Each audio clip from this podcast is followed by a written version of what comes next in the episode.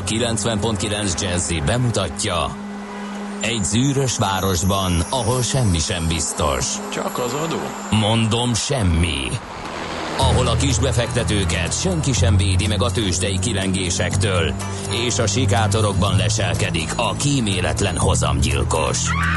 Csak négy férfi múlik a közbiztonsága. Hadnagy urak, merre vannak? A mindenre elszánt és korrumpálhatatlan alakulat vigyáz a rendre minden reggel. Hé, kik ezek az állati nyomozók? Négy férfi egyeset és egy Ács Gábor, Gede Balázs, Kántor Endre és Mihálovics András. Az íróasztal mögül pedig Profit kapitány diktálja a tempót. Humor, emberi sorsok, közönséges bűnözők és pénz, pénz, pénz. Egy különleges ügyosztály, a Gazdasági Muppet Show minden hétköznap reggel a 90.9 Jazzin. De is figyelj, ne csak a bárányok hallgassanak. De miért? Ha nincs pénzed azért, ha megvan, akkor pedig azért. Millás reggeli. Szólunk és védünk. Jó reggelt kívánunk, drága hallgató közönség, a Millás reggeli eheti sőt, lehet, hogy az életben az utolsó adása következik. A két műsorvezető Ács Gábor. És Mihálovics Nem András. akarok április 1 tréfát fabrikálni ebből, Miért? de tegnap este egy nagyon-nagyon tanulságos kerekasztal beszélgetést volt szerencsém moderálni. A mit akar az Y és az X generáció a pénzügyekben, mint fogyasztó és mint munkavállaló, és Mhm. egy nagyon értelmes fiatal emberrel uh, beszélgettem uh, erről a témáról, és ahogy ők állnak a pénzhez, ránk itt már rövid időn belül nem lesz szükség. Ez kicsit Mondok néhány, hát igen. mondok néhány emblematikus mondatát. Őket nem érdekli a pénz, ha van pénzük, akkor semmiféle megtakarítási céljuk nincs, elverik, buliznak, stb. stb. Az egyetlen dolog, ami érdekli őket, az utazás, tehát a te fapados rovatod akár átvette az egész millás reggeli szerepét. Ehhez képest jól Valamint kiirtottad a második körömet. eszükbe sincsen a madarak és fák napja már ne haragudj, sokkal fontosabb, mint a te fapados rovatod. Mi, amíg én ebben a székben ülök, már ezek Hát, szerint nem sokáig. látom, látom, látom. Majd Na még de. ezt pótolnom kell, pedig olyan élménybeszámolóval készültem, amire most nem kerülhet sor, hogy hát el kell, hogy toljam nem, emiatt. nem, tehát hogy nem, és munkavállalóként sem nagyon vonzódnak a pénzügyi szektorhoz, mert azt mondják, hogy az unalmas, meg nem tudom, nincs benne gyors előmenetel, meg nem lehet benne lázadni, meg stb. stb. Úgyhogy De hát mindig is, mindig is voltak, akik így álltak hozzá, nem? A hát azt változás az eddigiekhez képest. Volt, volt a, a beszélgetés másik részevője egy komoly coach szakember volt, aki azt mondta, hogy teljesen ő is ezt tapasztalja a piacon. Tehát nem csak egy emberből szűrtem le ezt a hanem következtetést. kettőből. Igen, és ott ültek a pénzügyi szolgáltatók, akik megvonogatták a vállukat, és azt mondták, hogy hát ez az, amire ők nehezen tudnak felkészülni. Vannak ilyen persze ilyen színes szagos applikációk, hogy kb. 5 perc alatt tudsz egy befektetést abszolválni, de ilyen Tinder-szerűen, hogy jobbra húzod, balra húzod azokat a tehát nem tudom én, van, zöld energiába szívesen fektetnél, akkor jobbra húzod, Persze. hogyha fosszilisben nem annyira, ha az Apple-be szívesen, a tech cégekbe, akkor jobbra húzod, tehát nagyjából ennyi az egész, kb. 5 perc alatt lehet befektetni. Um, de ez is ilyen, ilyen játékszerűen. Hát figyelj, Én ott ahhoz- álltam, és Na mondtam, be kellett meg- vallanom az egybegyűlteknek, hogy a rádiós műfaj az egyetlen a gazdasági ágazatok közül, ami nem digitalizálódik. Ugye a G7.hu volt erről egy cikk, hogy még mindig a 70-es évek technológiája ez a adótornyos, nem tudom mi, de nem találtak ki jobbat. Uh-huh. Úgyhogy kövületek vagyunk, Gabikám. Veled az élen, ahogy így elnézzek, nem pörögtél fel ma reggel se. Hát dehogy nem.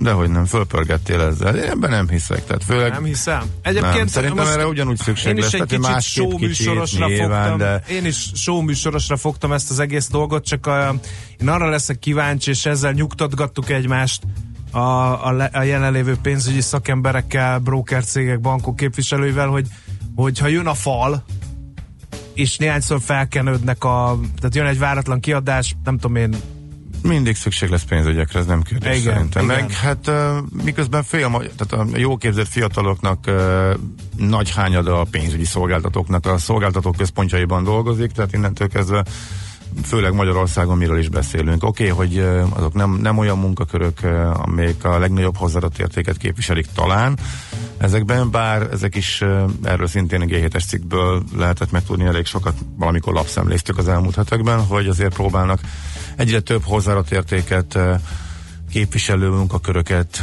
pozíciókat is létrehozni, akár Budapesten is, illetve Magyarországon.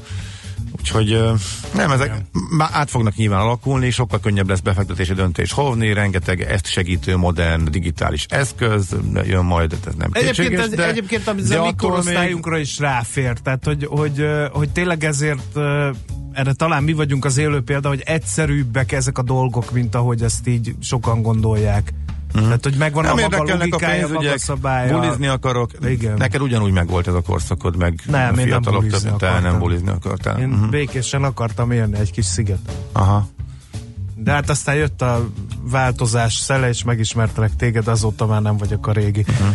Na. És, és kezdesz így visszasunyogni péntekenként, ezt észrevettem. Hát, ahhoz képest, köszönöm, hogy köszönöm milyen, Kántor Endrének, igen, aki a beosztást meg Milyen sírások közepette hát távoztál innen néhány hónapja, és most ismét visszaérkezek ne, egy napra, így. egy napra a világ egyik legszebb helyéről, és veled találkozom először. Hát, Miatt hát tönkre megy az egész. Miattam nem? Miatt? Én nem bántam. Na, Uh, Isten értes az árminokat és a pálmákat, de figyelj, képzeld el, hogy például a szolanzsoknak is névnapja van, meg a csikóknak, meg a csörszöknek, meg a filadelfiáknak, ez így csupa F-fel. A Csikó az jó név, főleg csével végződő vezetéknevekkel, például Mihálovics Csikó. Mihálovics Csikó. Illetve Ágy Csikó. Igen. Kimondottan, igen, ezt Na. el kell, hogy gondolkodjunk majd unokák. Ma, igen, a madarak, mi? Igen. Hát még, még fogy a magyar, te is bedobhatod még magad, ne unokázzál itt nekem. Én duplán túl teljesítettelek téged, úgyhogy szerintem nem tehetsz nekem szemrehányást. Hát, a legális úton lehet, de legálisan fele tudja, érted? A madarak és fák napja is ma van, mindenki öleljen meg egy fát, és gondoljon szeretettel egy madárfajra, például a gólya töcsre, mert az az év madara. Úgyhogy uh-huh erre lehet gondolni. Ma van a mentők napja is 1991 óta, még pedig azért, mert hogy Kressz Géza kezdeményezésére 1887-ben pontosan május 10-én alakult meg a Budapesti Önkéntes Mentőegyesület, a szervezet Magyar Mentésügynek ez a kezdete. Tehát 1887. május 10-én. Aztán a táncház Annyira napja... elterveztem, hogy ezen a napon a Mentők című dalt a GM49 hát, nem hát nem... Oh. Nem, nem készültem fel rá technikailag, de szerintem a Facebookon posztolhatjuk, Igen. elég pusztító, de le, lehet, hogy itt néhányan kiszaladtak volna a reggelből. Nem tudom, de hogy te a táncház, elbír. táncház, mint olyan megvolt neked? Nekem én nem voltam olyan. Én mindenkinek erre, én se. Mindenkinek de... erre, én nem próbáltam ki. Mert nem. rájöttem, hogy én tudok táncolni, de ahogy szoktam volt mondani, olyan nép nincs, ahogy én táncolok. Tehát, hogy ezért ez nekem így kimarad, de megsüvegelem azokat, akik lelkesen és rendszeresen járnak táncházba, és azért én is elgondolkodtam néhányszor, mert hogy remek közösségi élmény, mondják ők. Hát ez a, ezzel finoman körülírták, a, ott lehet a legjobban csajozni, pasizni hát, a faluhelyen témakört. Igen. Dolgoz otthonról nap is van, úgyhogy nem muszáj mindenkinek elindulni ma befelé a munkahelyére, inkább dolgozzunk otthon, de hát erről is szó esett, mert a fiatalok szeretik ezt. A kedvenc dolgoz otthonról napom az egy korábbi munkahelyemen volt már elévült, mondtam, hogy főnökém ma otthonról dolgoznék. Jó, de ha végeztél, gyere be, hogy megbeszéljük. Hát ez volt a kedvenc dolgoz otthonról napom. Na, még Ebben azért komoly, komoly változások vannak, tehát Igen. azért az elmúlt hát években... Nem nagyon, minden, nem nagyon, és nem mindenhol.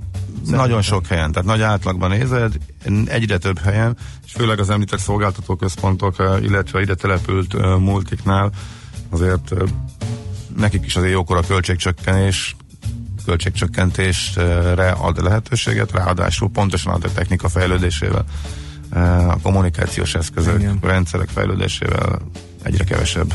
Igen. Az egyre kevesebb azoknak a munkaköröknek a száma, amit kizárólag bentről lehet elvégezni, adja magát. Mi köthető meg május 10 ez tényleg néhány gyors dolog. Az egyik az, hogy 1837-ben volt egy tőzsdepánik, nem kicsi New Yorkban, pont május 10-én a bankrendszer össze is omlott, mint a SIC és a munkanélküliség is rekordokat döntött. Aztán egy popzenei mérföldkő, vagy könnyű zene inkább. Bill Haley és együttes a Comets megjelenteti a Rock on the Clock című számot. Ez az első rock and roll szám Na de és, szépen. és, ezt, és sose értettem, hogy ez hogy, de egész gyerekkoromban. A rock az óra körül, a Bétót, ó- Laci. óra körül, rock az óra körül, és ezt hallgattuk évtizedekig, hogy az óra körül. Igen, Valami hülye. Én, Félrefordította, igen, és azóta ez be is és még a mai napig, Igen, tehát, nem rock tudom, az szerintem óra. a retro diszkóban mai napig is így mondják. Az óra körül. Sírok, sírok, ne is Tehát a- mond. Az Around the Clock, az ugye egész éjjel folyamatosan. Igen. Tehát Éjjel, Hát vagy éjjel-nappal, éjjel-nappal. Non-stop, rá, non-stop. Ja, igen, De non-stop. mennyivel jobb lett. De non-stopot nem tudtuk volna akkor már. De Hát ezért csak lehetett volna normálisan Éjjel-nappal fordítani. az jó lehet, nem? Senki nem szólt. Hogy ne kenjük ezt Bétót Laci bácsi, nem, Nem, vagyok benne nem, biztos, hogy ez ő volt, de évtizedekig így fordította mindenki a rádióban. Ezt Furcsa. sose értettem. Furcsa fintora sorsnak, hogy a táncházak napján van Fred Astaire születésnapja is, 1899-ben milyen szép kerek dátum, amerikai énekes, táncos, színész, aki nem tudja, hogy ki ő, az nézzen sürgősen. Utána még néhány kerek évforduló, 1929. május 10-én született Kányádi Sándor, magyar író, költő, műfordító, a nemzet művésze, és Kornis Mihály, eredetileg ugye Kertész Mihály is ma ünnepli a születésnapját, 1949-es évjáratú ő, és meg kell emlékeznünk még legalább kettő zenészről, az egyik uh, Sid Vicious, a Sex Pistols angol basszusgitárosa, ezt megígértem az egyik kedves barátomnak, akinek nagy kedvence, a Sex Pistols, hogy ezt egyszer elmondom adásban, a másik kedves barátomnak pedig, uh, aki biztos jobban tudja, mint én, hogy ma van Bono, uh, ír a rockénekes zeneszerző szövegíró szülinapja is 1960. május 10-én, és akkor Kiszti Hunt Babos Tímeának, aki szintén ma ünnepli a születésnapját, uh, szemtelenül fiatal, ő értelemszerűen 1993. május 10-én született. Uh, párosban a 2017-es WTA Finals győzteseként az első magyar női teniszvilágbajnok, aki nem tudná. No, Azt nem ígérted meg, remélem, hogy le is játszol valami Babos Sex? Pistols nem, nótát a nem, de dió. arra voltak törekvések, de belátták, hogy a Jazzy rádión nem fér el Sid Vicious egyetlen munkássága, vagy Sid Vicious munkásságának egyetlen darabja se. Ne, Zenéljünk. ezért, ezért aztán lesz helyette egy ilyen.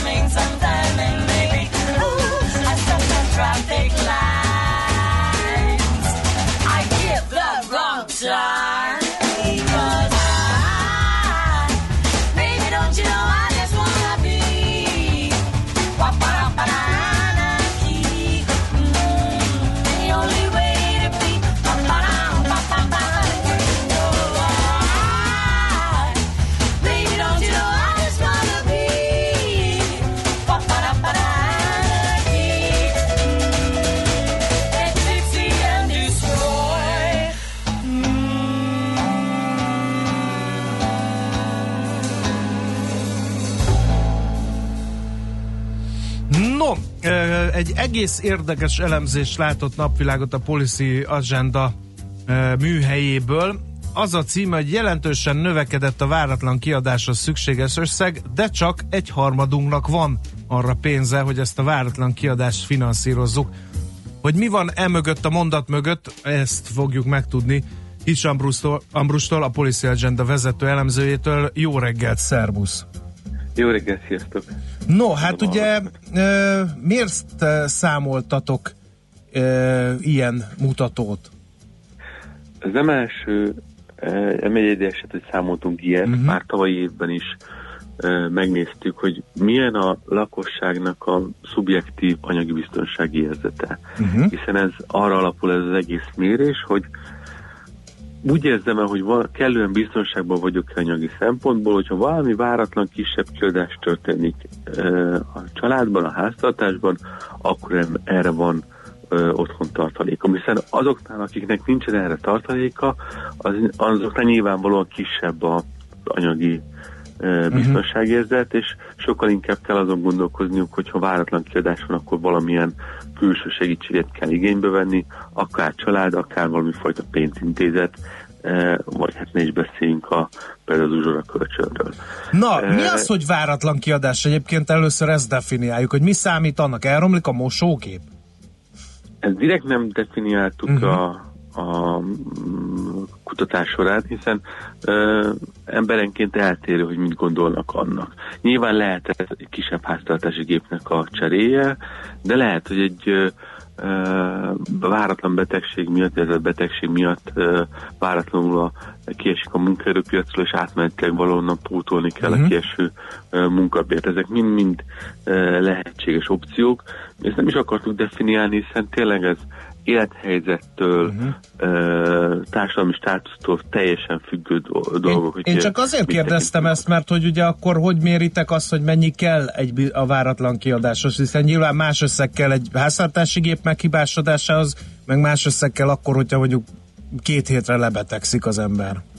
Így van, és pont ezért csináltuk azt, hogy mi nem kívülről akartuk megmondani, hogy ez mennyibe kerülne, hanem megkérdeztük erről az embereket egy nagyon egyszerű kérdéssel, hogy ön szerint mekkora az az összeg, amelynek rendelkezésre kellene állnia, hogy biztonságban érezze magát, hogyha kisebb váratlan kiadás az elkövetkező időszakban eh, beütne, szükségessé válna, és ezt az összeget mondták meg a válaszadók, mi ezeket statisztikai módszerekkel összesítettük, és ebből jött ki az az eredmény, hogy 2019-ben eh, ez 450 ezer forint környékén van eh, Magyarországon, ami jelentősen növekedett számunkra is meglepő módon 2018-hoz képest, amikor még csak kb. 300 ezer forintot jelöltek meg. Ú, hát ez nagyon derék növekedés. Mi lehet a háttérben?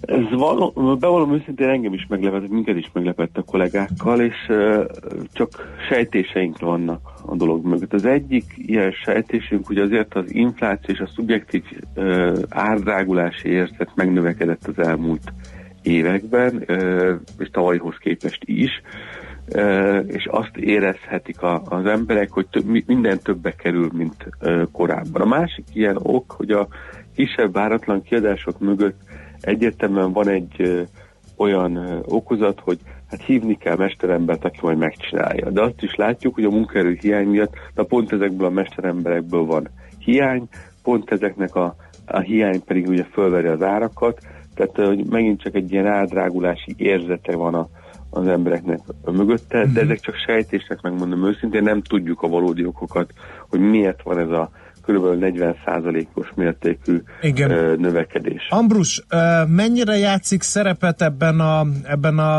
a mutatóban az, hogy mennyien vannak egy családban, ez a család hol él, milyen jövedelmi kategóriába tartozó családról van szó, ezeket néztétek-e? A jövedelmi kategóriát nem, de a település típusát, illetve a családnak a méretét természetesen, illetve próbáltuk pozícionálni a családot abból a szempontból, hogy ő ö, nyugdíjas vagy dolgozó, tehát aktív ö, ö, családról van szó. ez alapján az látszik, és azt hiszem, hogy inkább ez a fontos, nem is az, hogy mekkora összeget kalibrálnak, hogy a családoknak hány százaléka érzi azt, hogy van otthon ekkora tartaléka, tehát van egy szubjektív biztonság érzete anyagi szempontból. És ebben azt láttuk, hogy a magyar háztartásoknak a 34%-kal, tehát körülbelül egy harmada mondja azt, hogy igen, nekünk van ennyi otthon, én biztonságban érzem magam. Egyébként ez szinte pontosan ugyanakkor arány, mint ö, 2018-ban volt.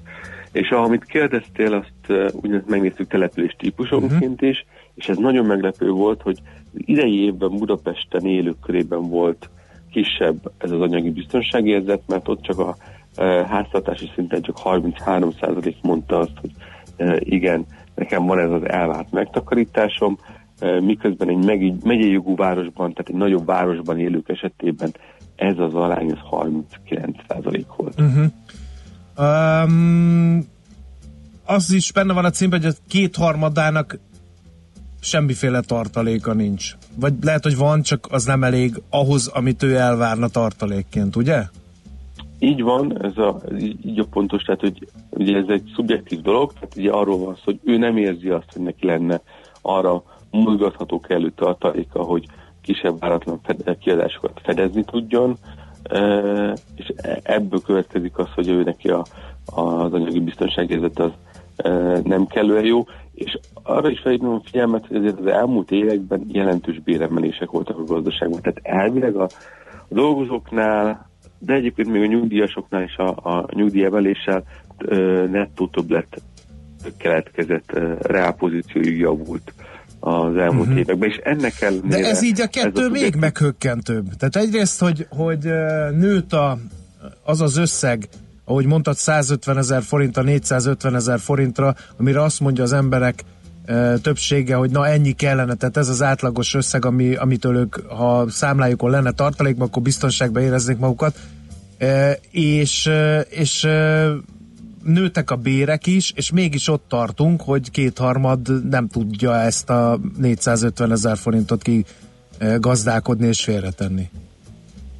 Igen, valószínűleg mögött az van, hogy a, ahogy a bérek növekedtek, azzal együtt az a, a, A átrágulás érzetünk is ö, ö, növekedett. Illetve hát a másik, hogy a, a beáramló többletpénzt azt láthatólag elköltik az emberek. Tehát az, a, egy része a háztartásoknak tudott ö, megtakarítani, tudta növelni a megtakarításait. Ugye ez egyéb látszik más felmérésekből is. Ebben a tekintetben egyébként a társadalomban tovább nőtt a, az egyenlőtlenség, hiszen a tehetősebbek azok még nagyobb megtakarításra tudtak szert tenni, viszont akik a dolgozói társadalomnak mondjuk a kétharmadában vannak, alsó kétharmadában vannak, ők annak ellenére, hogy dolgoznak, annak ellenére, hogy jobban keresnek, annak ellenére nem nőtt igazából a megtakarítási potenciáljuk.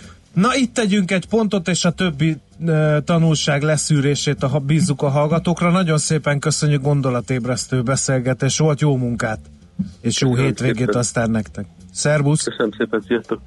Kis Ambrussal, a Policy Agenda vezető elemzőjével beszélgettünk arról, nagyjából úgy sommázható, hogy baj van az embertársaink kétharmadánál, ha jön egy váratlan kiadás.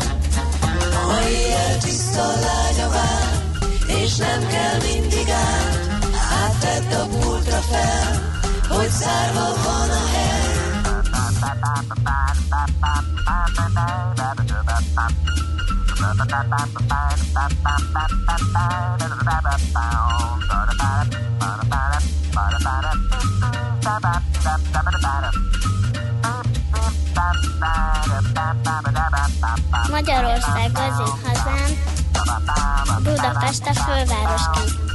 Csak ott érzem jól magam, ahol kitörhetem a nyakkal.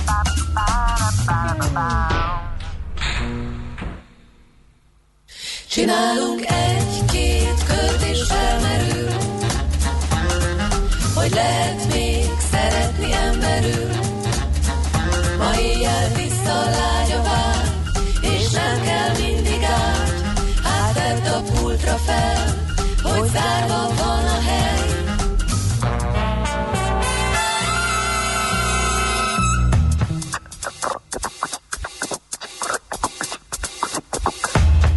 Hol zárt?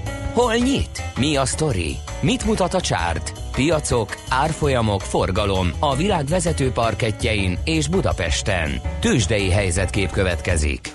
No kérem, hát a tőzsdei helyzetkép élére az OTP gyors jelentése kívánkozik. Nagyot nőtt a bevétel és a profit a legvonzóbb magyar eh, papír mögött álló cégnél.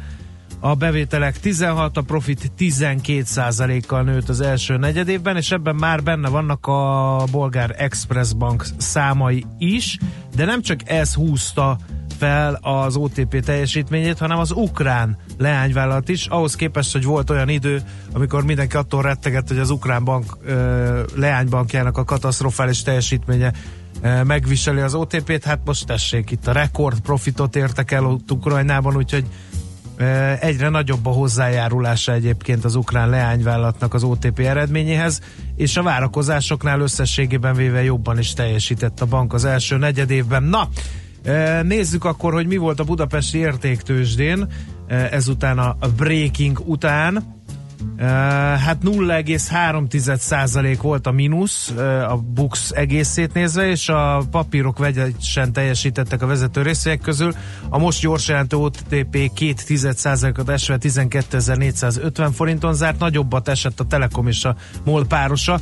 A Telekom 1,3%-kal 454, a MOL 1,2%-kal 3056 forintig, a Richter viszont erősödni tudott 1%-kal 5800 15 forintig. Nézzük a kis és közepes papírokat. Volt egy Waberers mínusz 2,7%-os volt, Opus is esett 2,6-tal, nézem a nagyobb mozgásokat, 1,2%-os mínusz volt a cikk Pannóniában, 1,8%-ot esett a Forage, viszont fölfelé ment az autó Wallis, ha jól látom, nem rosszul látom, esett 1,6%-ot, a Graphisoft Park ment szépen fölfelé 2,8%-ot, át is passzolnám Ács kollégának a lehetőséget, mert mit ad Isten még a külföldi piacokon is történt valami. Hát olyan sokat mondogattam, hogy ott vagyunk a csúcson, minimális elmozdulás, hót, uncsi, nem érdemes róla beszélni. Végre van miről beszélni, úgyhogy végre nem egy olyan nap van, mert négy napja esik a Wall Street, és elmozdult a csúcsról, be eljött a törvényszerű korrekció e, ideje, és akkor itt már az érdemes elgondolkodni, hogy innentől már van egy 5% fölfele a csúcsik, hogyha valaki arra játszik, hogy visszamehet, de az is lehet, hogy a korrekció az itt kezdődik. Nem kívánnék esélylatolgatásokba bocsátani, nem tűnik olyan izmosnak az eladói nyomás ennek ellenére. Rosszul hangzik, hogy négy napja esik, de ez még nem az az általános nagy eladói hullám semmiképpen. Minden esetre Trump elnök szavait ízlegették a piacok, most éppen mit mondott a Kínáról, a kereskedelmi háborúról, a védővámokról, hogy akkor most még ez jöhet, mert őt átverték, nem verték át. De napon belül fölfelé tartott a piac, és annak ellenére, hogy azért néhány tized százalékot estek, a napi csúcsot jelentette. Mindez jóval nagyobb volt az akó a nap elején, úgyhogy nagyjából ennyi volt a történet Amerikában. Ami ennél még izgalmasabb, hogy jön az Uber a tőzsdére, és tegnap megállap, ma kezdődik a kereskedés az Uber részvényeivel, és megállapították a kibocsátási árat, amely eléggé brutális első ránézésre. Ez a 45 dollár, amelyik azért több mint 8 milliárd dollár, dollárra értékeli azt a céget, amelyik nagyon-nagyon súlyosan veszteséges, és közelében nincs annak, hogy nyereséget termeljen ugyanakkor az árbevétel az szépen nő, azt is hozzá lehet tenni, és egyre szélesebb spektrumban terjeszkedik. De ennél jóval többet vártak, tehát azért még néhány hónappal ezelőtt is mindenki alapnak vette, hogy a 10 milliárdos kapitalizáció az bőven meg lesz, és az ársáv is jó, lejjebb került annál, mint amit akár csak az elmúlt hetekben is vártak, mondogattak a piaci szakértők, ez annak az alja, a nagy konkurens, a lift, amelyik megelőzte a tőzsdére menetelben is, eddig csak szenved a tőzsdé bevezetés óta, úgyhogy most eljön az igazság órája az Uber részvényeseknek, és ja, egyébként szert a világon a do- nem dolgozók, pont, hogy már nem dolgozók, hanem szerződéses partnerek, tehát a sofőrök tüntetnek, kivonultak New Yorkba is a, az Uberhez, Londonban is tele voltak a lapok, amiket olvastam éppen tegnap előtt az ottani Uber tüntetésekről, akik azt mondják, hogy na most a nagy mocskos tőkések bezsebelik a nagy pénzt a tőzsdére vonulással, miközben az ő munkafeltételeik azok borzasztó rosszak, és pont most a nagy figyelem kapcsán, a nagy tőzsdei figyelem kapcsán szeretnének valamit elérni, hogy változtassanak. Nagyon fontos a cég üzleti modell szempontjából, pont, nagyon fontos a, a bérköltség minimális, minimál, minimalizálása, és az, hogy szerződéses partnerekkel dolgoztatnak, és nem munkavállalókkal. Nekik viszont ez annyira nem kellemes. Úgyhogy nagyon érdekes sztori lesz, sztori lesz ez. Figyelhetjük, hogy hogy muzsikál tehát az Uber a tőzsdén. Ma kezdődik a kereskedés a vártnál alacsonyabb árszinttel, ha még, ez is, még innen is esni kezd, akkor azért az kellemetlen meglepetés lehet sokaknak. Ugyanakkor nagyon sok elemző szerint így is borzasztóan túlértékelt a cég, és nem látszik, hogy mikor fordul nyerességbe az egész sztori. Úgyhogy erről még fogunk sokat beszélni, de ide kívánkozott mindenképpen a tőzsdei jelentésbe a Wall Street-et illetően. Tőzsdei helyzetkép hangzott el a Millás reggeliben. Na, jön László B. Kati a hírekkel, aztán jövünk vissza mi Budapeste csodás rovatunkban. Um, egész jól sikerült sajtóhíradások szerint a BKK mobiljegyének tesztje, de és innentől folytatjuk majd Andó Gergelyel a közlekedés világlapcsoport lapigazgatójával. A reggeli rohanásban könnyű szemtől szembe kerülni egy túl szépnek tűnő ajánlattal. Az eredmény krétával körberajzolt tetemes összeg. A tethelyen a gazdasági helyszínelők, a ravasz, az agy és két füles csésze és fejvállalakzat. A lehetetlen küldetés megfejteni a Fibonacci kódot. A jutalom egy bögre rossz kávé és egy olyan hozamgörbe, amilyet még Alonso Mózli sem látott. Millás reggeli, a 90.9 Jazzy Rádió gazdasági mapetsója. Vigyázat! Van rá engedélyünk! Támogatónk az Átradius Magyarország, a követelésbiztosítás szakértője, hogy az öncégét mindig kifizessék. Hát minket játszottuk az ördög ügyvédjét, a tekintetben jó reggelt kívánunk ez a Millás reggel itt a 90.9 Jazzy Rádion benne Ács Gáborral. És Mihálovics Andrással. Szóval a tekintetben játszottuk az ördög ügyvédjét, hogy hisszük is, meg nem is, hogy lesz ebből a BKK uh, online jegy, mobiljegyből valami. Hát ahhoz képest már valamiféle verziót a sajtó tesztelt, és mit ad Isten, egész jó a recenziója a sajtó munkások erről, vagy Hát ez a kérdés, és akkor a vonal túlsó végén itt van Andó Gergely, a közlekedés világ lapcsoport lapigazgatója, aki szintén szkeptikus volt velünk együtt ezzel a mobiljegyel kapcsolatban. Még most is az vagy? Szervusz, jó reggel! Hát minden rendszer attól függ, hogy mennyire lesz felhasználó barát, és mennyire gyorsítja vagy lassítja a, az életét a felhasználóknak. De hát a Sajnos sajtómunkások... A bemutatott Igen? Rendszer az inkább lassítani fogja. A sajtómunkások egy zárt körű tesztelésen vettek részt, nem az autóbuszon mutatták be a buszvezetőnek a jegyet, miközben 15 másik ember akart mögöttük felszállni. Itt a problémát azt fogja jelenteni, hogy a jegyellenőrzés időtartama 5-10-szer annyi ideig tart, mint egy analóg jegyen rendelkező utasé, ergo hosszabb ideig kell a megállókban a járműnek állítania, és ez még csak az optimális eset, mert hogy miről is van szó. Arról van szó, hogy az informatikusok nem nagyon értenek a kereskedelemhez, a BKK-sok pedig az informatikához, és így a megbeszélés során gyakorlatilag kénytelen keletlenül lemodellezték a jelenlegi jegyváltási folyamatot, ami a digitális világban kicsit anakronisztikusan hat.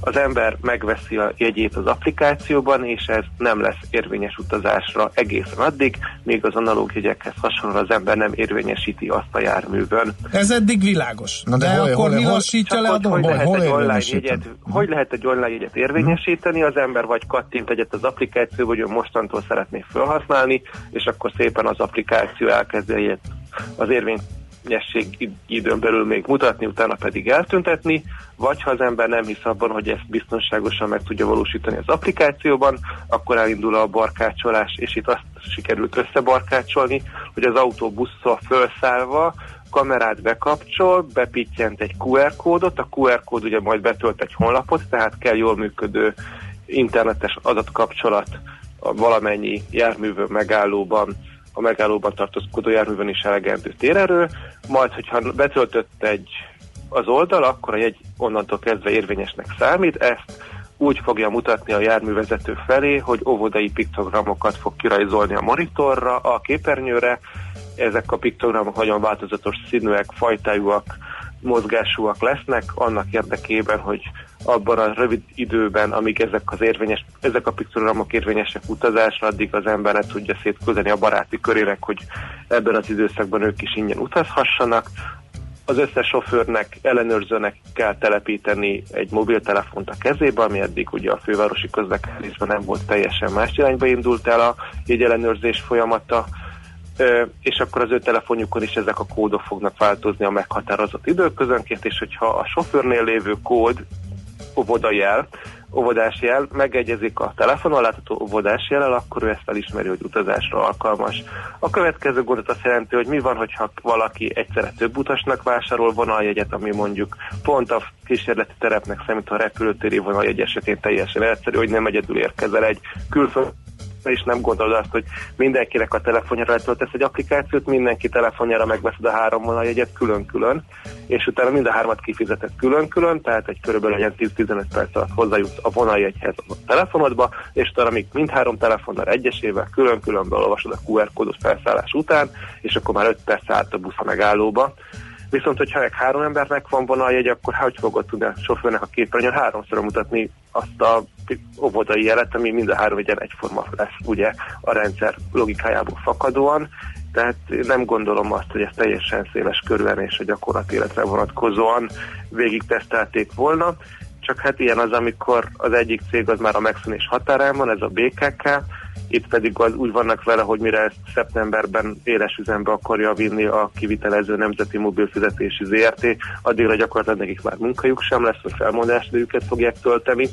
Ugye Tarlós úr megmondta, hogy a BKK-nak nincs jövője, így az ott dolgozó emberek sem gondolják azt, hogy nekik nagyon ott lenne.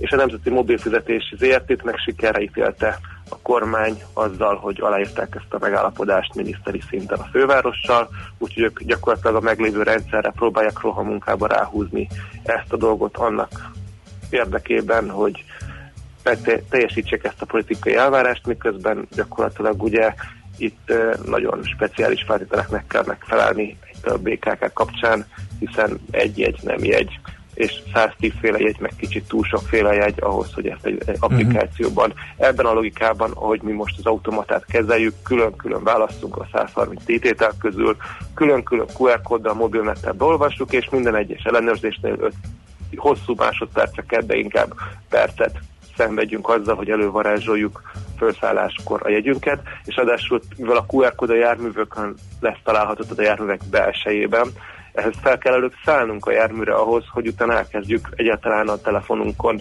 kvázi minden alkalommal tesztelni, hogy azon a ponton és helyen van elég mobilnetünk, ami Magyarországon messze nem triviális, van-e megfelelő térerő, ami Magyarországon nem triviális, és van elég töltöttség a mobiltelefonon, ami sehol a világon nem triviális. Oké, okay, de Ez nagyon úgy tűnik, hogy ezt a rendszert így, hogy van, be fogják vezetni, különben nem mutatták volna be a sajtónak. Mi lesz ebből? Hát szerintem csúnya lebőgés, hiszen a repülőtéri autóbusz így is kilométeres sorok állnak előtte, és minden utassal egyesével kell betatkozni, hogy nem a megfelelő menetjegyet vásárolta meg a buszra, ugye az egy 900 forintos speciális jegy kell, de ez azért nem triviális, amikor az automata felajánlja, hogy jegyet kérsz, vagy repülőtéri jegyet, akkor hogy mind, melyik buszra kell a repülőtéri jegy, mert az egyikre az kell, a másik buszra nem az kell, ez egy nagy kacsvasz az egész, a külföldieknek ez sem. Nem érthető, a magyarok meg se próbálják megérteni, mert ahogy megtudják, hogy többbe kerül, mint a normális, már el is tekintenek a szolgáltatás igénybevételétől. Tehát um, itt ez a próbaüzem nem biztos, hogy átütő lesz, hiszen a külföldi utasok nem fognak fél órát szórakozni azzal, hogy reptéri vonaljegyet vásároljanak egy csak erre a célra letöltött applikációból, regisztráljanak, és utána pedig még a QR kóddal is. De akkor meg minek veszik meg vezetik be? reptéri Hát mert a politika megrendelte. Ez ilyen egyszerű, a BKK teljesen más irányba fejlesztette eddig ezt a rigó rendszerét, a világon sehol nem működik az elővárosi közlekedésben ilyen QR kódos történet pont ennek az Na, na. hosszú levezetési ideje miatt.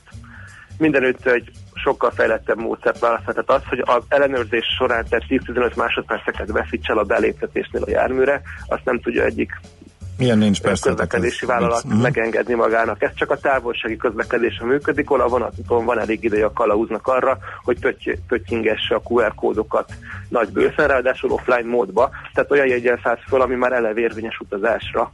Mhm. Itt pedig ugye az a trúvány, hogy olyan jegyen szállsz föl, ami nem érvényes eredetileg utazásra, és csak attól lesz érvényes, hogy te még egy utólagos internetes tranzakciót bonyolítasz le vele. Mhm. Gergő, figyelj, most akkor mi lesz ebből? Tehát ugye, Hát hogy elmondta, sorállás, de azt értem, nem de, használják. de a nagy pittyegős elektronikus rendszer, amit terveztek, a, ami Az a ettől gyors, az ettől független. függetlenül te, még, Lesz egy párhuzamos rendszer? Igen, ne igen. már. Természetesen. Hát ez, egy, ez nem az elektronikus jegyrendszer, ez egy telefonos jegyvásárlási Aha. lehetőség, ez Hát egy kényelmi. Funkció. Ez, a, ez most a digitális formája az analóg ö, jelenlegi Aha. vonaljegynek. és ettől ez pontosan függetlenül fejlesztik majd a Ettől másikat. függetlenül fejleszti egy teljesen másik cég, teljesen más eszközállományjal a dolgokat, majd nyilván annyi lesz a, a dologban a fejlesztési trúvány, hogy majd a applikáció vagy a telefon, amit az ellenőr kap, annak mind a kétféle jegytípust ellenőriznie kell. Tehát hogy ez már az ellenőrök gondja, hogy ott majd ő váltogat közte, és ezzel megy az idő, de ő a járműven ellenőriz menet közben, ez nem lassítja a közlekedést, uh-huh. az lassítja, hogy a felszállás során ugyanaz lesz, mint egy színházi beléptetésnél, hogy aki analóg jegyet hoz, az rögtön be tud menni, aki meg digitális jegyet, azzal ott sokkal 5-10 annyi időt tölt el az ember, és aki már váltott a telefonjába két PDF fájl között QR kódos jegyet bemutatni, azt tudja, hogy azért ennek azért vannak kőkemény másodperces idejei, ami alatt öt ember még bement mögött analóg jegyel. Optimista Most péntek van, légy szíves valami derűs mondattal zárjad a beszélgetést. Én nem találtam ilyet, de majd hát, ha te igen. Én nem gondolom, hogy ez az el, el, eljegy lenne az, ami a fővárosi lakosságot majd derűre tekinteni. Tehát a digitalizációnak ez a nagy gondja, hogy analóg módon a digitalizá- digitális dolgokat nagyon nehéz ugye ellenőrizni, és ezt a hibát itt ö, a létező legrosszabbul, vagy ezt a nehézséget itt a létező legrosszabbul oldották meg. Tehát az analóg egyet mindig analóg módon a legkönnyebb ellenőrizni, a digitális egyet meg digitális módon nyilvánvalóan, tehát pittyentéssel. Ha itt nem pittyen a történet, akkor itt nagyon súlyos idővesztességek állnak fönt, ami a városi közlekedésben szerintem megengedhetetlen. Oké, okay, világos. Jó, Köszönjük szépen. Köszönjük, vidámabbak nem lettünk, de jobban informálódtunk. majd, amint majd az lehet ács teszteli, én nem ígérek Hát majd, ha lehet, igen, igen, igen. De hát a Gergő is hamarabb, szerintem Oké. leghamarabb. Köszönjük szépen, szép Sziasztok, hétvégét, szép szia! napot! Andó Gergelyel a közlekedés világ lapcsoport lapigazgatójával beszélgettünk, vajon jó lesz-e a gyakorlatban a BKK mobiljegye? Hát vannak fenntartásai, ahogy hallhattátok. Most egy rövid zene után átnézzük, mit írt a sajtó. Nekünk a Gellért hegy a Himalája. A Millás reggeli fővárossal és környékével foglalkozó rovata hangzott el.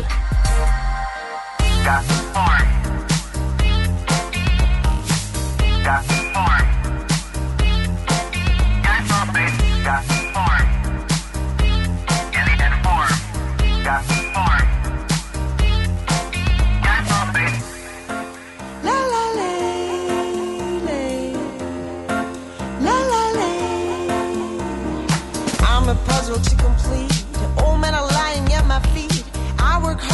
so neat. So tell me something really sweet.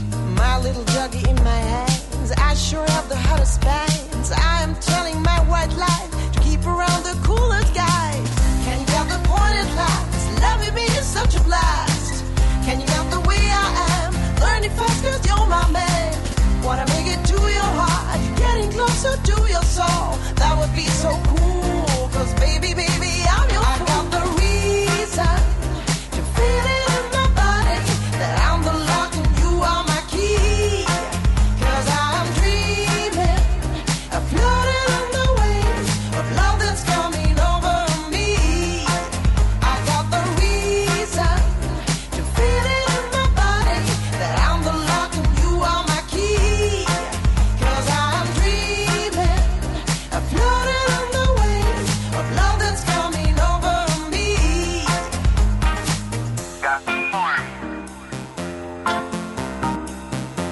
form. Got form.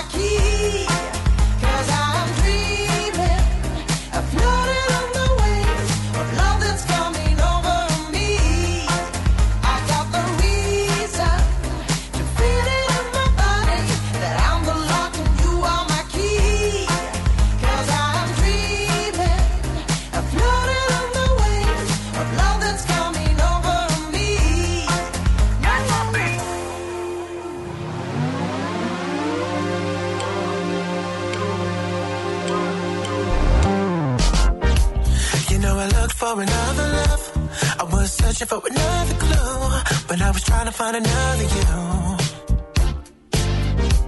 You let a boy go be a man, and I truly understand. Baby girl, take my hand and let me love you.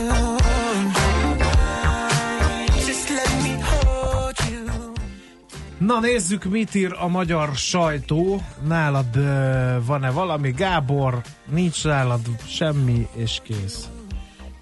Ez a helyzet, valószínűleg. Infláció, hát Infláció, korábban... arról majd fogunk beszélgetni, úgyhogy ne Nem, azért is mondom, hogy amit a világgazdaságban látunk arról, vagy beszéltünk már, vagy fogunk uh, beszélni. Igen. A magyar vagy... nemzetet akkor én ide hoznám, jó. még te gondolkozol. Visszaigényelhetővé tennék a lakásáfát, kérlek szépen. Az építési vállalkozók országos szakszövetsége e, tenni az 5%-os lakásáfa és a 27%-os áfakulcs közti különbséget visszaigényelhetővé. Erről írt tehát a Magyar Nemzet. Az építési engedély megszerzésének vagy az egyszerű bejelentés megtételének időpontjától és a lakás kivitelezésének módjától függetlenül lehetne ráadásul ezzel élni. A kedvezmény csak a vevő saját lakhatását szolgáló ingatlannál járna. A jelenlegi szabályozás alapján a tavaly november 1-ével bezárólag építési engedéllyel vagy bejelentéssel rendelkező ingatlanoknál ugyan 2023-ig érvényes az új lakások áfa kedvezménye, ám a többi újonnan készülő otthonnál csak 2019 végéig. aztán eh, az is a Magyar Nemzet címlapján van, hogy eh, az érintettek kétharmada jelezte, hogy visszavásárolná ingatlanját a nemzetközi, nemzeti eszközkezelőtől, amint egy 20 ezer ügyfél rendkívül kedvező visszavásárlási lehetőségével élne. A, jelezték, hogy a részletfizetés a legkedveltebb konstrukció, de az adósok ötöde az egyösszegű visszavásárlást is szívesen választaná, és felhívta a figyelmet az illetékes minisztérium arra is, hogy az érintettek bármely lehetőséget választják, és mindenképpen nyilatkozzanak a visszavételről szóló tájékoztató átvételét követő 60 napon belül visszavételi szándékukról. Na, A G7.hu ma reggeli cikke az elektromos roller piacot, hát nem is a piacot, mert egy azt még szolgáltató bejön. még te itt utazgattál a világban. Hát tudok róla, sőt, amikor az egész bejött, akkor én voltam az, aki áttekintettem világszinten a helyzetet, hogy milyen cégek meccselnek Amerikában, és ezeken belül a Lime hol helyezkedik el. Itt most a cikk, az hat kiemelt problémát emleget ezzel kapcsolatban. Eh, Tehát eh, sok minden zavaros, egyrészt nagyon veszélyes, nem lehet szabályosan közlekedni vele, nem ad a cég számlát, nem is tudni melyik cég nyújtja a szolgáltatást, a legalapvetőbb fogyasztóvédelmi előírásoknak sem felel meg. És ami a legérdekesebb egyébként, hogy miután innovációs kutatásfejlesztési projektnek minősül, ezért erre még uniós támogatást is kap. Na szóval a nagy elektromos roller érkezés és piac a g7.hu-n e, a mai reggeli vezető anyag. Ez az érdekes dolog. Ezt Na, érdemes ha más nincs a kezedben, akkor szerintem rövid híreket toljunk, mert akkor az infláció, amely a rendszerben van, ezt fogjuk végigbeszélni Virovácz Péterrel, az ING senior elemzőjével, senior makro elemzőjével. Műsorunkban termék megjelenítést hallhattak. Céges energiafogyasztás, energetikai tudnivalók, teendők és döntések. Tudni akarod, hogyan lehet hatékonyabb a céged? Fontos lenne, hogy pazarlás helyett a megtakarításon legyen a hangsúly. Tudj meg többet az energiahatékonysági megoldásokról minden kedden reggel 3.48-kor a Millás reggeliben. A Cég Energia rovat támogatója az Elmű Émász. Reklám A zene kaland. Váltson bérletet a Nemzeti Filharmonikusok új évadának hangversenyeire. Csodálatos zeneművek hét helyszínen. A Nemzeti Filharmonikus Zenekar, a Nemzeti Énekkar, valamint a legjobb külföldi és magyar szólisták előadásában. Filharmonikusok.hu Végre teljes az új Toyota Corolla család. Az elegáns szedán után megérkezett a sportos Corolla Hatchback és a családias Corolla Touring Sports változat. Próbálja ki ön is a világ első modellcsaládot kétféle hibrid hajtással és Toyota Safety Sense technológiával. Új Toyota Corolla. Megelőzi korát. Látogasson el a Corolla nyílt napokra május 6-a és 11-e között, ahol kedvezményes bevezető ajánlatokkal várjuk. Reklámot hallottak. Rövid hírek a 90.9 Jazzin. A német írásbelikkel zárul az érettségik első hete a középiskolákban. Az élő idegen nyelv írásbeli érettségi vizsgák szerkezete minden idegen nyelv esetében azonos, középszinten az írásbeli vizsgaidő tartama 180 perc. Ha most csak egyetemisták szavazhatnának, a Momentum nyerni a választásokat. Átfogó közvéleménykutatás készült az aktív fiatalok 2019 felmérés során, amelynek első eredményeit ismertették az MTA Humántudományok Házában, írta az Index. A német Heinrich Böll alapítvány által finanszírozott kutatás idei mérése alapján az egyetemisták voksai szerint szoros versenyben a Momentum nyerni a választásokat. Rájuk a pártválasztók 22%-a szavazna, kevéssel megelőznék a Fideszt, amely 21%-ot érne el, a Jobbikra 19% szavazna, és a Magyar Kétfarkú Kutyapárt 17%-ot érne el.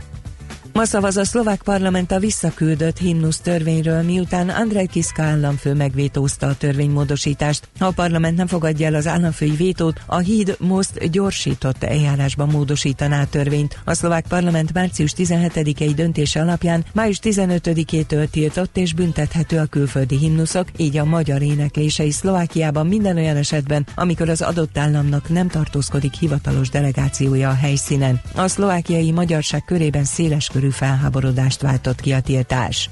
Két nappal az európai parlamenti választások után rendkívüli Európai Uniós csúcs találkozó lesz Brüsszelben, jelentette be az EU 27-ek nagyszebeni tanácskozását követően Donald Tusk, az állam és kormányfői testület elnöke. A vezetőknek először lesz mondjuk megvitatni, hogy kit javasolnak az Európai Bizottság, az Európai Tanács és az Európai Központi Bank ősszel megüresedő elnöki székébe. Tusk azt szeretné, ha már júniusban nyílbeütnék a megállapodást a jelölésekről, ami nem lesz könnyű, mivel a személyekről és az eljárásról is vita van a kormányok között. 2014-ben három hónapot és három csúcs találkozót vett igénybe a többség támogatását élvező személyek megnevezése.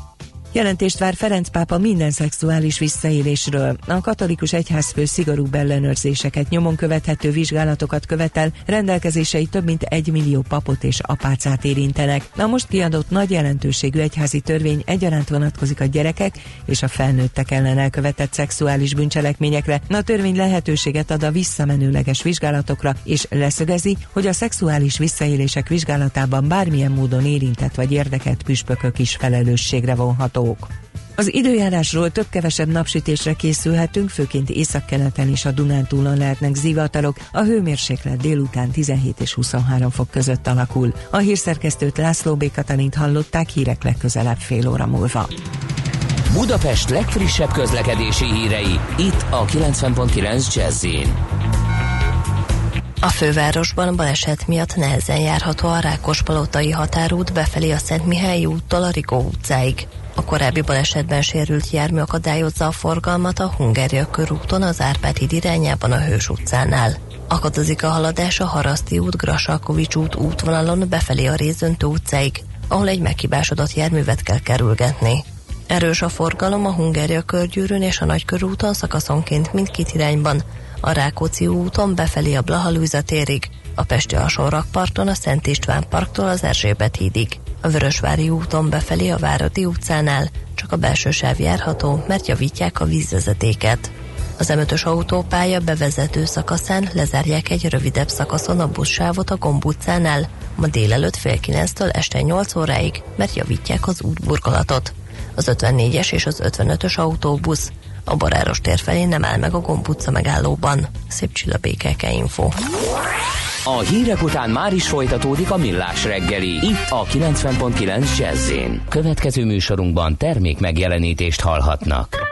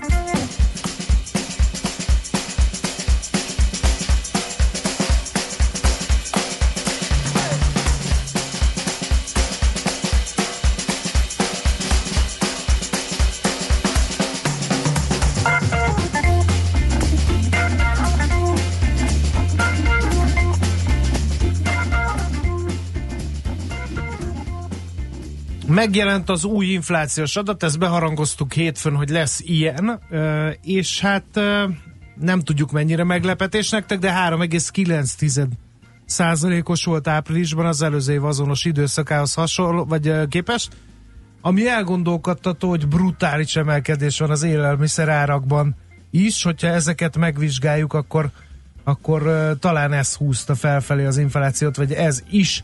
Például a fejes káposzta, a vöröshagyma, a burgonya, e, ilyesmikben, vagy a friss zöldségben.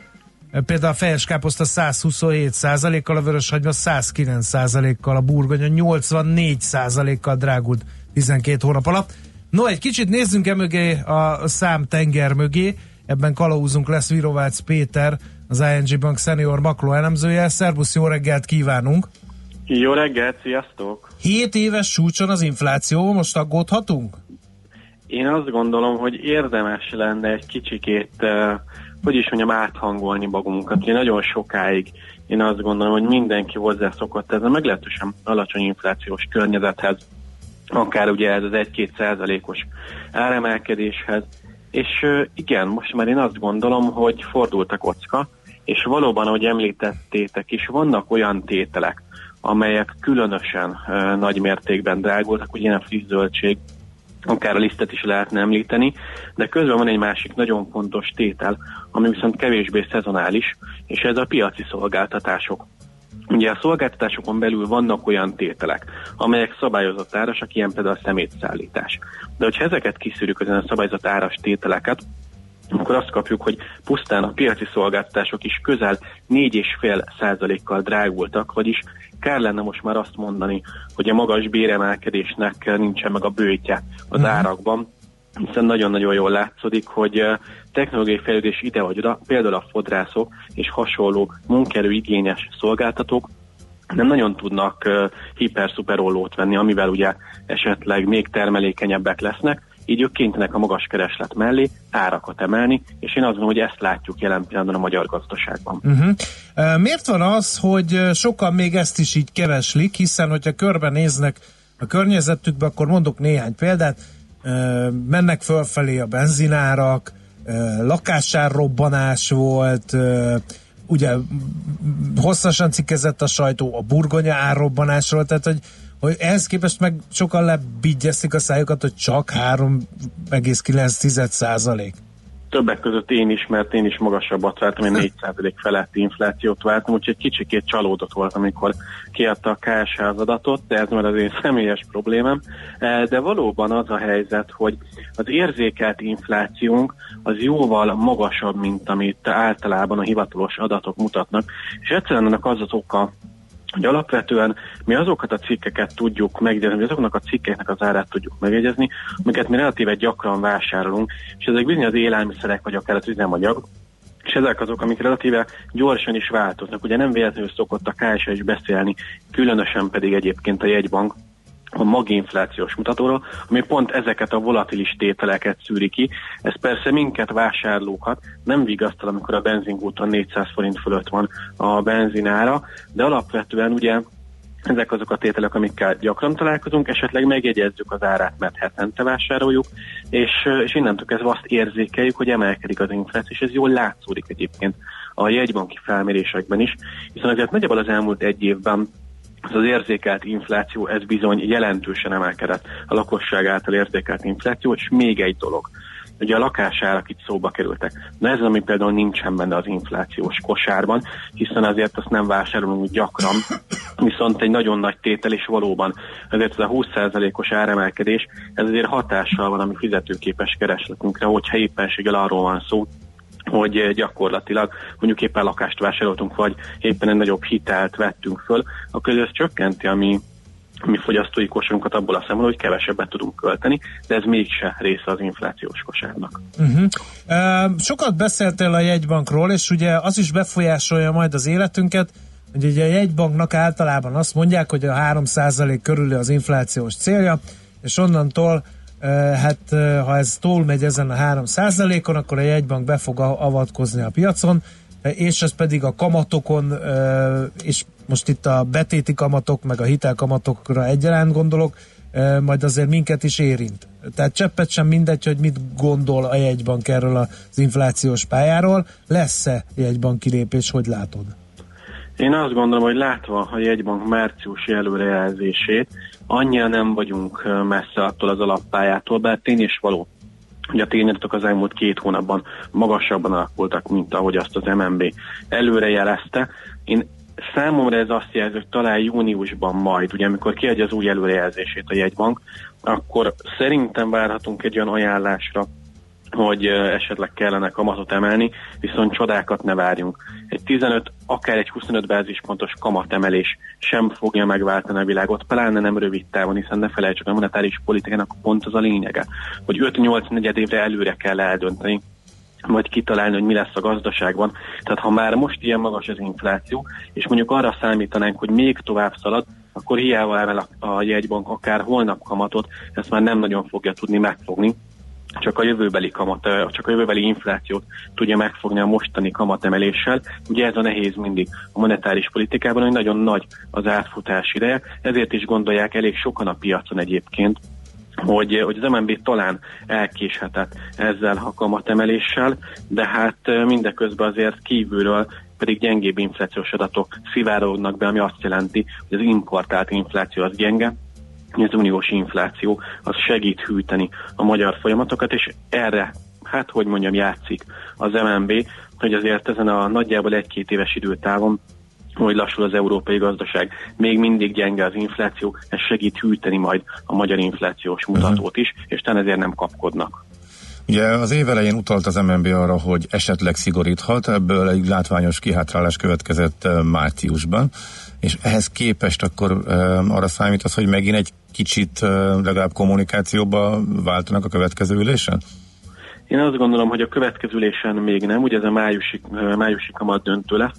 Szerintem, ahogy áprilisban most se fog változni semmi, és majd júniusban, amikor ténylegesen megkapják a stábtagok a friss előrejelzést, inkább mondjam, elkészítik a stábtagok a friss előrejelzést, és a monetáris tanácstagok ezt megkapják, akkor dönthetnek úgy, hogy valóban magasabban alakulnak az alapfolyamatok, mint ők azt gondolták, és esetleg hosszabb távon is ez befolyásolhatja a növekedést, de én azt gondolom, ami kulcsfontossága most a jegybank számára az az, hogy miként alakul a bérnövekedés, ez viszont szintén magasabb, mint várták, ez ugye hosszú távon megint csak inflációt generál, és azért nem volt annyira nagyon rossz a külgazdasági teljesítmény sem, tehát a német adatok azért nem voltak annyira rosszak, sőt, mint talán az első negyed évben egy pozitív meglepetésre számítok a német gazdaságtól, úgyhogy könnyen lehet, hogy ez a külső lassulás sem lesz olyan erőteljes mértékű, és ezért mondjuk egy ilyen 15 bázispontos kamatemelést el tudok képzelni, persze ez még mindig nem az alapkamatot fogja érinteni, hanem a betéti és a hitelkamatot. Világos, a forint viszont még egy kötelező kérdés így, mert pontosan a jegybanki kommunikáció mozgatta be nagyon látványos tendenciákba a, a forintot, amikor úgy tűnt, hogy vége a szuperlazaságnak, akkor indult be a forint erősödés egészen 310-ig, és amikor ez megválta, volt azóta gyengül a forint egészen mostanáig. Tehát akkor ez Igen, azt igen, jelenti, hogy most ez alapján arra számíthatunk, hogy ha bármit lép, vagy csak utalgat rá, akkor ismét megfordulhat a forint és erősödésnek is indulhat? Igen, attól függ, hogy mennyire lesz erős ez a kommunikáció, de hogyha az MNB valamiféle iránymutatást ad arra vonatkozóan, hogy lesz kamatemelés, és talán mondjuk nem is csak egy egyszerű lépésről lesz szó. Én azt gondolom, hogy akkor a forint elkezdhet erősödni, viszont eh, jelen pillanatban én úgy látom, hogy az MNB inkább ezt az adhok jellegű döntést fogja támogatni. Kivár megnézi az inflációs adatokat, ha azok magasabbak, magasabbak lesznek, és a piac még mindig nem hiszi el, hogy egy bank egy komolyabbat akar szigorítani, akkor viszont pont a fordítottja is előfordulhat, és akár elmehetünk 330-ig is. Persze ez egy sokkal magasabb inflációra, még ennél is magasabb inflációra lenne szükség. Oké, okay, mindent értünk infláció ügybe, hála neked, nagyon szépen köszönjük az információkat, és jó hétvégét, meg mára még jó munkanapot neked. Nektek is, sziasztok! Szia, szia. sziasztok. Virovácz Péterrel, az ING Bank senior makroelemzőjével néztünk egy kicsit az inflációs szám mögé. Essa é uma das muitas histórias que acontecem comigo. Primeiro foi Suzy, quando eu tinha lambreta. Depois comprei um carro, parei na contramão. Tudo isso sem contar o tremendo tapa que eu levei com a história do Splish Splash. Mas essa história também é interessante. Mandei meu Cadillac pro mecânico outro dia. Pois há muito tempo um conserto ele pedia. E como vou viver sem um carango pra correr meu Cadillac, bibi? Quero consertar meu Cadillac. Com muita paciência, o rapaz me ofereceu um carro todo velho que por lá apareceu. Enquanto o Cadillac consertava, eu usava o calhambeque. Bibi, quero buzinar o calhambeque. Bip-dubi, bip-dubi. Saí da oficina um pouquinho desolado. Confesso que estava até um pouco envergonhado. Olhando para o lado com a cara de malvado. Calhambeque, bibi. Buzinei assim o calhambeque, bip, dubi, E logo uma garota fez sinal para eu parar. E no meu calhambeque fez questão de passear. Não sei o que pensei, mas eu não acreditei que o calhambeque, bibi. O broto quis andar no calhambeque, bip, pelo caminho. Falavam que estouro, que beleza de carrinho. E fui me acostumando e do caramba fui gostando. Calhambeque, bibi Quero conservar o calhambeque bip, dubi, Mas o Cadillac finalmente ficou pronto. Lavado, consertado, bem pintado, um canto. Mas o meu coração na hora exata de trocar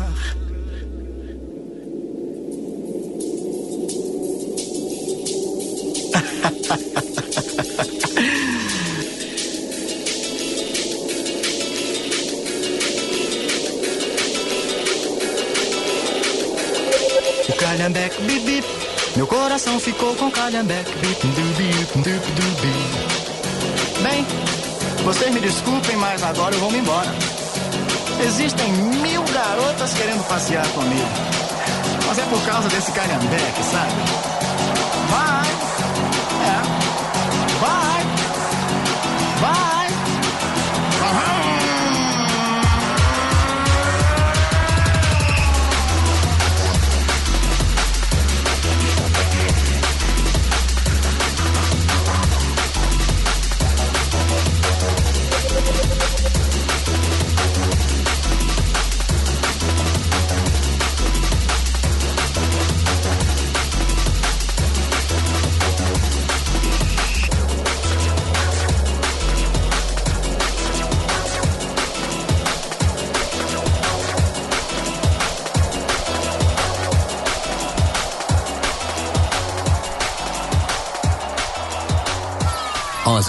Univerzum tágas, az emberi kíváncsiság határtalan. Kerülj egy lépéssel közelebb a legfrissebb jövőképes megoldásokhoz a Millás reggeli útmutatójával. Térképet kínálunk azok számára, akik a sport és egészség, munka és tanulás, mobilitás és városfejlesztés területén szeretnének innoválni. Optimizmus mindenek előtt. Az egy lépéssel közelebb rovat és a jövőképes vállalkozások támogatója a Design Terminál Nonprofit Kft. Indult egy nagyon katonás program, vagy katonás nevű program a V4 Startup Force a Design Terminál vezetésével először 2018. szeptemberében. Az a célja, hogy lendületet adjon a cseh, lengyel, magyar és szlovák startupok nemzetközi terjeszkedéséhez és régiós kapcsolataik erősítéséhez. Ezzel is megalapozva, hogy a legtehetségesebb vállalkozók itt építsék ki, és itt is tartsák innovációs tevékenységüket. A, na ennek a programnak a fő támogatója a Nemzetközi Visegrádi Alap, és a Visegrádi Alap ügyvezető igazgatója Dávid Andor van a vonal túlsó végén. Jó reggelt kívánunk! Jó reggelt kívánok, üdvözlöm a rádió hallgatóit! Hát először is melyek a Visegrádi országok gazdasági előnyei, miért érné meg itt startupot építeni, és nem mondjuk a ködös Albionban? A Visegrádi országoknak az elmúlt években úgymond a gazdasági mutatóik és a potenciáljaik az szerintem a, a, a kimutathatóan statisztikailag is a legjobban uh-huh. közé számítanak egész Európában. Ugye itt a, nálunk a legmagasabb a GDP növekedés, az infrastruktúra ö, rohamosan fejlődik, a, a beruházások száma is ö, magas, kedvelnek minket a külföldi befektetők. Megvan egy, egy olyan környezet, ami egy ö, abszolút ö, növekedést biztosít, és keresetet ö, innovatív új ötletekre. Ebből a szempontból szerintem a térségünkben hatalmas potenciál ö, lakozik, ezt a négy kormány vezetői föl is ismerték, miniszterelnök több alkalommal tettek olyan közös nyilatkozatot V4-es formátumban, amelyek ezt a fajta potenciálnak a jobb kihasználását uh-huh. elő prioritásként kezelve fektették le. Ilyen volt például 2017. március 28-án a miniszterelnöki közös nyilatkozat, még a lengyel V4 elnökség idejében, ahol ezt a fajta digitalizációs vállalkozói környezetnek a fejlesztését a V4 országokban annak érdekében, hogy az európai digitális közös piacnak a mi hamarabbi bevezetését előmozdítsák, ezt konkrétan ö, ö, közös nyilatkozatba fektették, amiben egyébként a, a Visegrádi alapot is megemlítve úgymond feladatszabást ö, határoztak meg, hogy mi ebben a folyamatban vállaljunk ö, konkrét ö, részt. Igen. Ugye a Visegrádi alap az a Visegrádi Együttműködés egyetlen intézményesített nemzetközi szervezet, és 2000-ben e, alapították. Pont az a cél, hogy a tagok országok civil kezdeményezését és a hallgatói mobilitást támogassa, de mi a fő gazdasági stratégia, mik azok a súlypontok, mik azok az irányok, amelyre a Visegrádi alap koncentrál?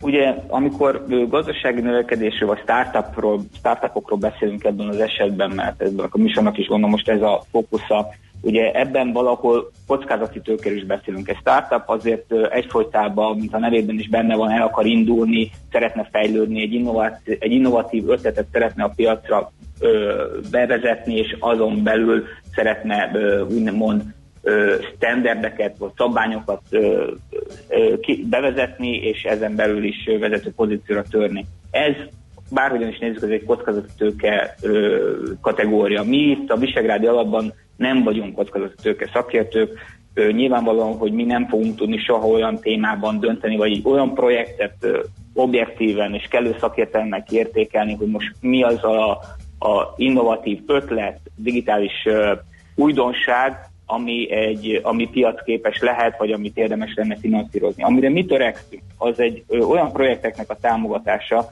amelyek ezt az úgynevezett mostában nagyon sláger szóként használt ökoszisztémának a fejlesztését ö, hivatottak előmozdítani. Tehát egy olyan uh-huh. környezetnek a kialakítását ebben a mi régiónkban, ami a startupok között, az innovátorok közötti ö, információcserét, együttműködést, valamint a, az ötleteiknek a bevezetését, elterjesztését és felfejlesztését hivatott segíteni, Igen. könnyebbé tenni. Ez kik jelentkez... szám- Bocsánat. Figyelem. Ja, igen. ja, hogy kik jelentkezhetnek, mire jelentkezhetnek, hogyan jelentkezhetnek, ez egy érdekes Igen. kérdés. A Visegrádi alap nem támogat ö, ö, profitorientált ö, vállalkozásokat. Tehát, hogyha ugye a statutumban benne van, hogy lehet lehet vállalkozónak jelentkezni, de annak a, a projektjének abszolút non profitnak kell lennie. De profitorientált vállalkozások általában nem szoktak hozzánk beadni pályázati anyagot. Hozzánk ugye NGO-k, think tankek, tehát a civil szférának, a civil szervezeteknek a ö, nagy része ö, ből áll a mi klientúránk. Ilyen szempontból ugye ez a mostani projekt, ami elindult, a V4, V4 Startup Force, itt is olyan szakértő, úgymond nem kormányzati szervezettel és annak partnereivel szerződtünk, akiben, akikben megvan ez a szakértelem, hogy rálátnak erre az innovatív uh-huh. térségre, rálátnak, a, értenek a startupokhoz, kellő módon megvan a kapcsolati hálójuk hozzá, hogy egy ilyen prog- programot kellő szakértelemmel, szakttudással ki, ki, ki tudjanak vitelezni, vagy kivitelezhessen. Ugye beszélgettünk arról, hogy a Design Terminál vezetésével indult ez a V4 Startup Force. Ez eh, az eddigi program az, az mennyire tekinthető sikeresnek, milyen előnyei vannak? Legyen ez az utolsó kérdésünk. Igen, tehát mint mondtam, hogy a lengyel elnökség ideje alatt, rögtön a magyar V4 elnökség előtt történt egy ilyen közös deklaráció. Ugye ezt a, magyar V4 elnökség a digitális visegrád fejezetében teljes mértékben átemelt a programjában. Innentől kezdve a magyar elnökség ezt úgymond küldetésnek tekintette, hogy ebből csináljon is valamit, legyen is belőle konkrét eredménye. Ezért a megfelelő partnerek kiválasztását követően ö, ö, egy próbaprojekt, úgynevezett pilotfázisban hajtottunk végre, ö, teszteltük ezt az egész koncepciót. És ez a, ez a projektnek a közös kiértékelés, tehát nem csak, a, nem csak én értékeltem ki, vagy az általunk szerződött szakértők értékelték ki, hanem a minden négy országban megfelelő szaktudással rendelkező úgymond szakosított intézetekben került ez a projekt kiértékelésre, és a eredmények alapján az a döntés született, hogy érdemes folytatni ezt a projektet, sőt külön költségvetési fejezetként került utána be az éves költségvetésbe, tehát mindenféleképpen ez egy sikertörténetnek számíthat. Jó, nagyon szépen köszönjük az információt, és további sok sikert, jó munkát kívánunk a működéshez, e, és hát száz e, sikeres regionális startupot ezeret, mert a haza attól fényre derül. Köszönjük még egyszer! Így van, dolgozunk rajta. Köszönjük szépen! Viszont hallásra! Dávid Andorral, a Nemzetközi Visegrádi Alap ügyvezető igazgatójával beszélgettünk a V4 Startup Force-ról, és akkor, ahogy az órára pillantok, arra a következtetésre jutottam, hogy László B. Kati hírei jönnek, utána folytatjuk.